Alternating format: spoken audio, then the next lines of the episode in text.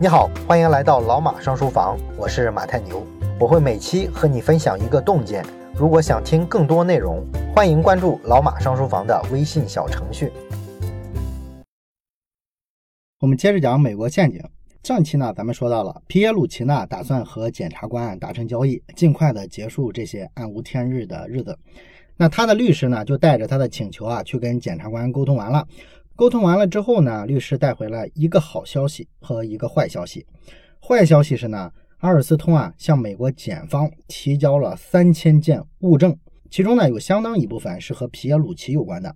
律师呢告诉皮耶鲁奇啊，自从皮耶鲁奇啊被逮捕以来，阿尔斯通呢已经逐渐改变了策略，他们呢现在不再和美国司法部啊硬刚了，开始服软了。阿尔斯通呢表示愿意支付一大笔罚款，跟美国司法部和解。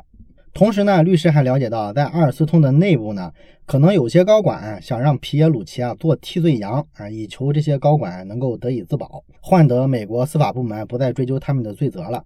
那从提交的这三千件物证来看，指向还是比较明确的，皮耶鲁奇啊可能就是公司选定的替罪羊，这是一个坏消息。那么好消息呢，是皮耶鲁奇啊同意认罪，并且足够配合的话。检察官呢，可以把对皮耶鲁奇的十项指控降低到只有一项，这样呢，他的刑期啊就能从一百二十五年降低到只有六个月。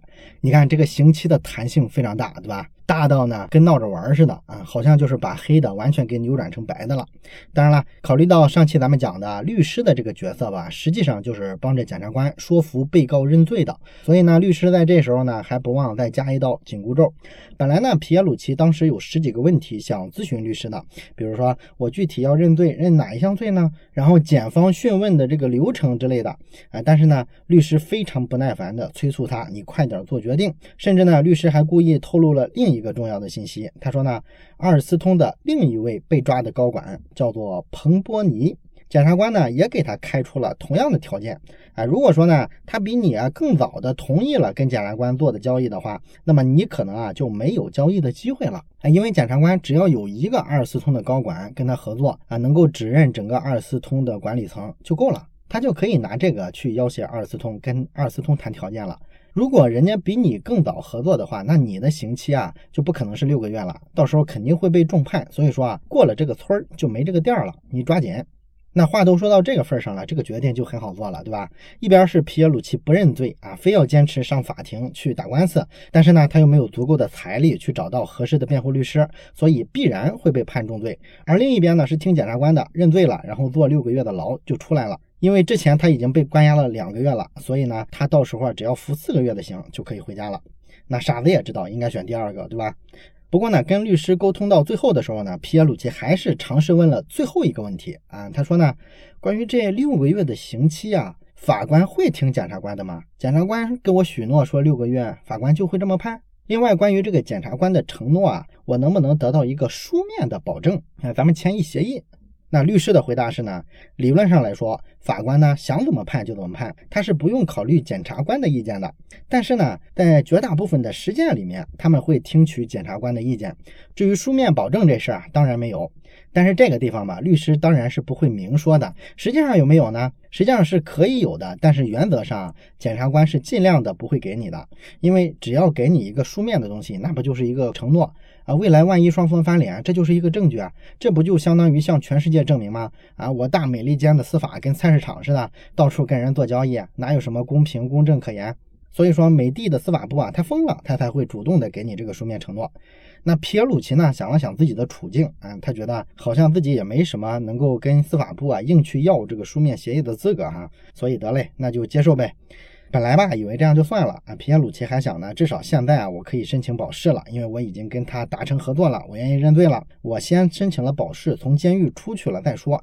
但是呢，他没想到的是啊，这个检察官啊很快又一次拒绝了他的保释请求。这个检察官诺维克给的理由是什么呢？他说呢，皮耶鲁奇还是在监狱里待着吧，这样呢就可以避免跟外界有接触的风险，特别是啊，你去接触阿尔斯通，你们双方万一要是串通的话，对我审案子不利。那皮耶鲁齐听了也无可奈何，对吧？不过呢，皮耶鲁齐啊回到监狱之后，和一位坐了三十六年牢的老狱友聊了聊。这个老狱友啊，自认为啊比大部分的律师更靠谱啊，因为呢，他跟美国司法大概斗争了半个多世纪，久病成医了。这么多年来呢，他自己的所有的这个申诉状都是自己写的，写完之后直接交给律师啊，律师看一眼就给他交给法官了。所以这个人对美国法律的了解程度是非常深的。那么他听皮耶鲁齐讲了自己的这个跟检察官达成的这个协议之后呢，他还是劝皮耶鲁齐，你还是得想想办法，想办法去签一个书面的东西，把这个他给你的承诺啊，这个刑期是六个月啊，一定要确定在纸面上。只要确定在纸面上，那他们就对你无可奈何。你签了字之后呢，没有人能给你随便的加刑，就连法官都不行。如果说只是口头协议啊，那你就相当于给自己挖坑了。皮耶鲁齐呢听了之后觉得，嗯，他说的也有道理啊，所以第二天的时候呢，就打电话给他的律师啊施压，说呢他希望签一份啊书面的认罪协定。检察官呢也把承诺写上去，这个律师呢就说这个不行，按照我们美国司法界的传统，如果真要认罪协议啊，那也只能给你签一个空白的协议，上面是没有具体的服刑的长度的。那皮耶鲁齐说：“空白了的话，我怎么相信你们呢？啊，我怎么知道未来你们在这个空白的地方上面会填一个多久的刑期呢？这不就等于没答应我吗？”这个律师啊，就跟他扯了一堆蛋啊，什么法官、检察官，他们工作了几十年，非常了解，大家非常讲信用，不会有人食言的，都说这一类的片儿汤话。但是呢，皮耶鲁齐啊，也是一点脾气都没有，没办法，人为刀俎，我为鱼肉嘛，只有任人宰割的份儿，他也没办法要挟别人。二零一三年的七月二十九号，皮耶鲁齐呢就被传唤到了纽黑文法院去签署认罪协议。那么这次听证会啊，就决定了法庭呢将在二零一三年的十月二十五日正式开庭，到时候呢就宣判皮耶鲁齐的这个刑罚。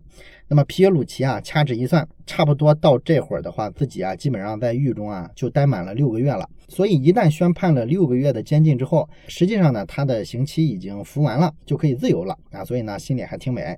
不过呢皮耶鲁齐怎么也没想到的是，这个理想的宣判的日子居然被一拖再拖，一直拖到什么时候呢？一直拖到了二零一七年。在此之前呢，他始终都没有得到上法庭被宣判的机会。那为啥突然他们拖着不判决了呢？因为刚才咱们说了嘛，阿尔斯通的另一位被捕的高管彭波尼，他呢一直啊没跟这个检察官达成交易，他一直要求我要出庭，我要应诉啊，我要跟你们抗争，你们冤枉我。那么检察官的逻辑是呢，如果彭博尼最终走了诉讼程序啊，要跟彭博尼打官司了，那么他们就希望呢皮耶鲁齐要出庭当做证人去指认彭博尼。但是呢，因为彭博尼这个案子一直不确定什么时候宣判，所以检察官就认为呢，皮耶鲁齐啊也不应该给他宣判的太早啊。你要宣判太早了，你这六个月刑期一下就结束了，你马上回法国了，到时候我怎么让你回来指认彭博尼呢？啊，你就不愿意配合我了，对吧？检察官不愿意让事情失控，就对皮耶鲁齐的宣判不停的推迟。而且呢，这个过程啊，检察官还认为啊，必须看紧了皮耶鲁齐，不能让他轻易回了法国。那皮耶鲁齐呢？听了都疯了，是吧？他可不愿意一直待在监狱啊，所以呢，他又一次啊申请保释，不让我回，你至少让我自由啊，你别把我关监狱里啊。那律师就跟他说呢，你申请保释可以啊，但是你肯定只能待在美国，甚至呢只能被指定几个州待，是不太可能让你去其他地方的。皮耶鲁齐呢就觉得，那能让我自由怎么着都行，至少我圣诞节的时候家人可以从法国来美国，我们至少能团聚一下呀。所以呢，他还是坚持申请了保释。但是没想到的是啊，两天之后，这个律师呢再次带回了一个特别糟糕的消息：检察官呢又一次拒绝了皮耶鲁齐的保释申请。而且呢，检察官想让皮耶鲁齐啊在监狱里啊再待至少六到十个月。哎，为什么会这样呢？不是说好了只服六个月的刑期吗？这个律师的解释呢是，这是从华盛顿的美国司法部下来的指令，具体是为什么呢也不清楚。但是可以肯定的是，一定跟阿尔斯通公司的这个案子有关。那现在呢，皮耶鲁齐啊肠子都悔青了，他就觉得当初为什么没有再坚持一下？他的狱友跟他说的很对啊，撕破了脸，当初也应该争取一个书面协议。把这六个月的这个刑期的承诺啊，给他写死了啊，就不会这么被动了。当然了，对于皮耶鲁齐来说呢，他这时候啊，可以不管什么检察官的狗屁承诺，就撕破脸了。我要求咱们双方重新上法庭打官司，这个呢也是可以的。但是呢，律师就警告他了，你要这么干，你这辈子就只能在监狱里了啊。所以呢，皮耶鲁齐想了想，又当了缩头乌龟，开始继续在监狱里漫长的等待，等着自己被宣判的日期。那这期间呢，他一直啊通过家人寄给他的一些报纸啊，了解阿尔斯通这个案子的最新的一些进展。那么阿尔斯通的 CEO 伯科隆呢，在二零一三年底开始裁员，裁了一千多人。这个呢，当时在欧洲啊成了一个特别大的新闻。那实际上呢，阿尔斯通的这个经营情况啊，皮耶鲁奇也是清楚的。最近这一两年呢都不大行。从二零一二年开始呢，他的这个全球业务啊就增长非常缓慢。欧洲当时还没从那个二零一零年的欧债危机里走出来。阿尔斯通的订单呢就减少了百分之二十二，而且呢，公司啊连续在几个大单子的竞争之中啊落了下风。比如说，比如说欧洲的那个高铁欧洲之星，在竞标的过程中啊，阿尔斯通输给了西门子。然后法国本土的巴黎的火车制造项目里呢，阿尔斯通又在最后一刻输给了加拿大的庞巴迪。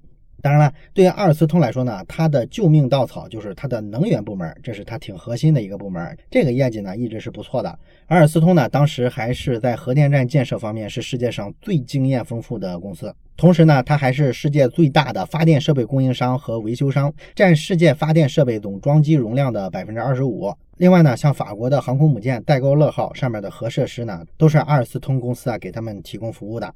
那到二零一三年的时候，公司情况不好。阿尔斯通的 CEO 伯克隆呢，接受媒体采访的时候啊，报道了他的应对策略。他说呢，他要拆分交通部门，给他出售给俄罗斯。出售的比例呢，大概是百分之二十到三十的股份，可以从中获得二十亿欧元的这个收益。这些资金呢，可以让公司啊度过这个最艰难的时期。那么在皮耶鲁奇看来呢，老东家这么挣扎，虽然他觉得这个公司吧犯了很多错，但是呢，毕竟是工作了二十二年嘛，所以他还是非常同情。但是呢，他这个同情啊，很快就烟消云散了，取而代之的是厌恶。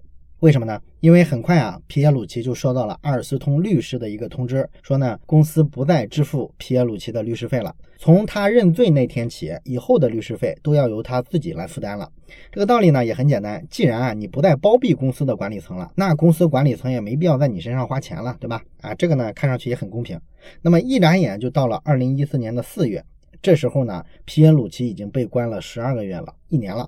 而这个彭波尼呢，还在继续的反抗。不过呢，皮耶鲁奇逐渐发现呢，好像啊，不管是律师还是法官，已经不再拿彭博尼的这个案子跟他自己的案子啊关联起来了。也就是说，不管彭博尼最后是走诉讼程序啊，还是协商认罪了，似乎有足够多的信号证明自己都不会被宣判。彭博尼的案子没判，似乎只是一个拖延时间的借口而已。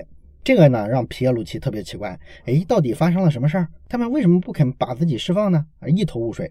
直到二零一四年的四月二十四日，一切豁然开朗了。困扰了皮耶鲁奇好几个月的这个问题啊，终于有了答案。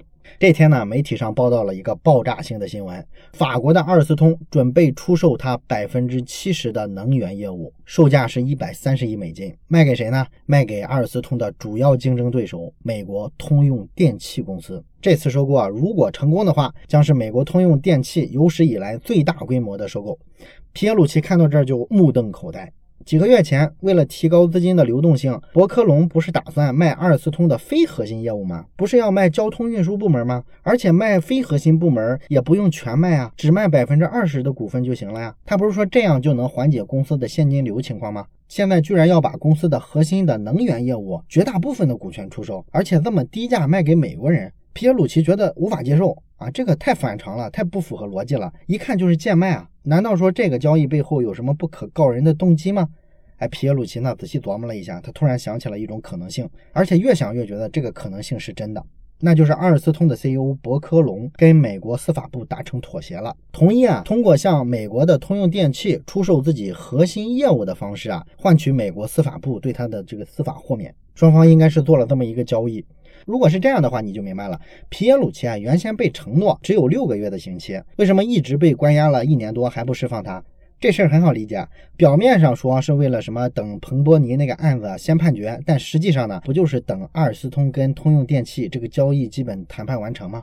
在他们双方谈判期间，你要是把皮耶鲁奇放出去，可能会坏事啊。而只要美国司法部把皮耶鲁奇控制在手上，那他就是个人质，因为有皮耶鲁奇的认罪在手上，阿尔斯通的 CEO 伯克隆就一定可以被拉下水，美国司法部一定可以通缉他。所以说，皮耶鲁奇就是美国司法部制住伯克隆的一张王牌。有了这种王牌去钳制呢，那伯克隆呢，为了自保，就出卖了自己的法国企业，通过一种瞒天过海的方式，把阿尔斯通最核心的业务卖给了美国的通用电气。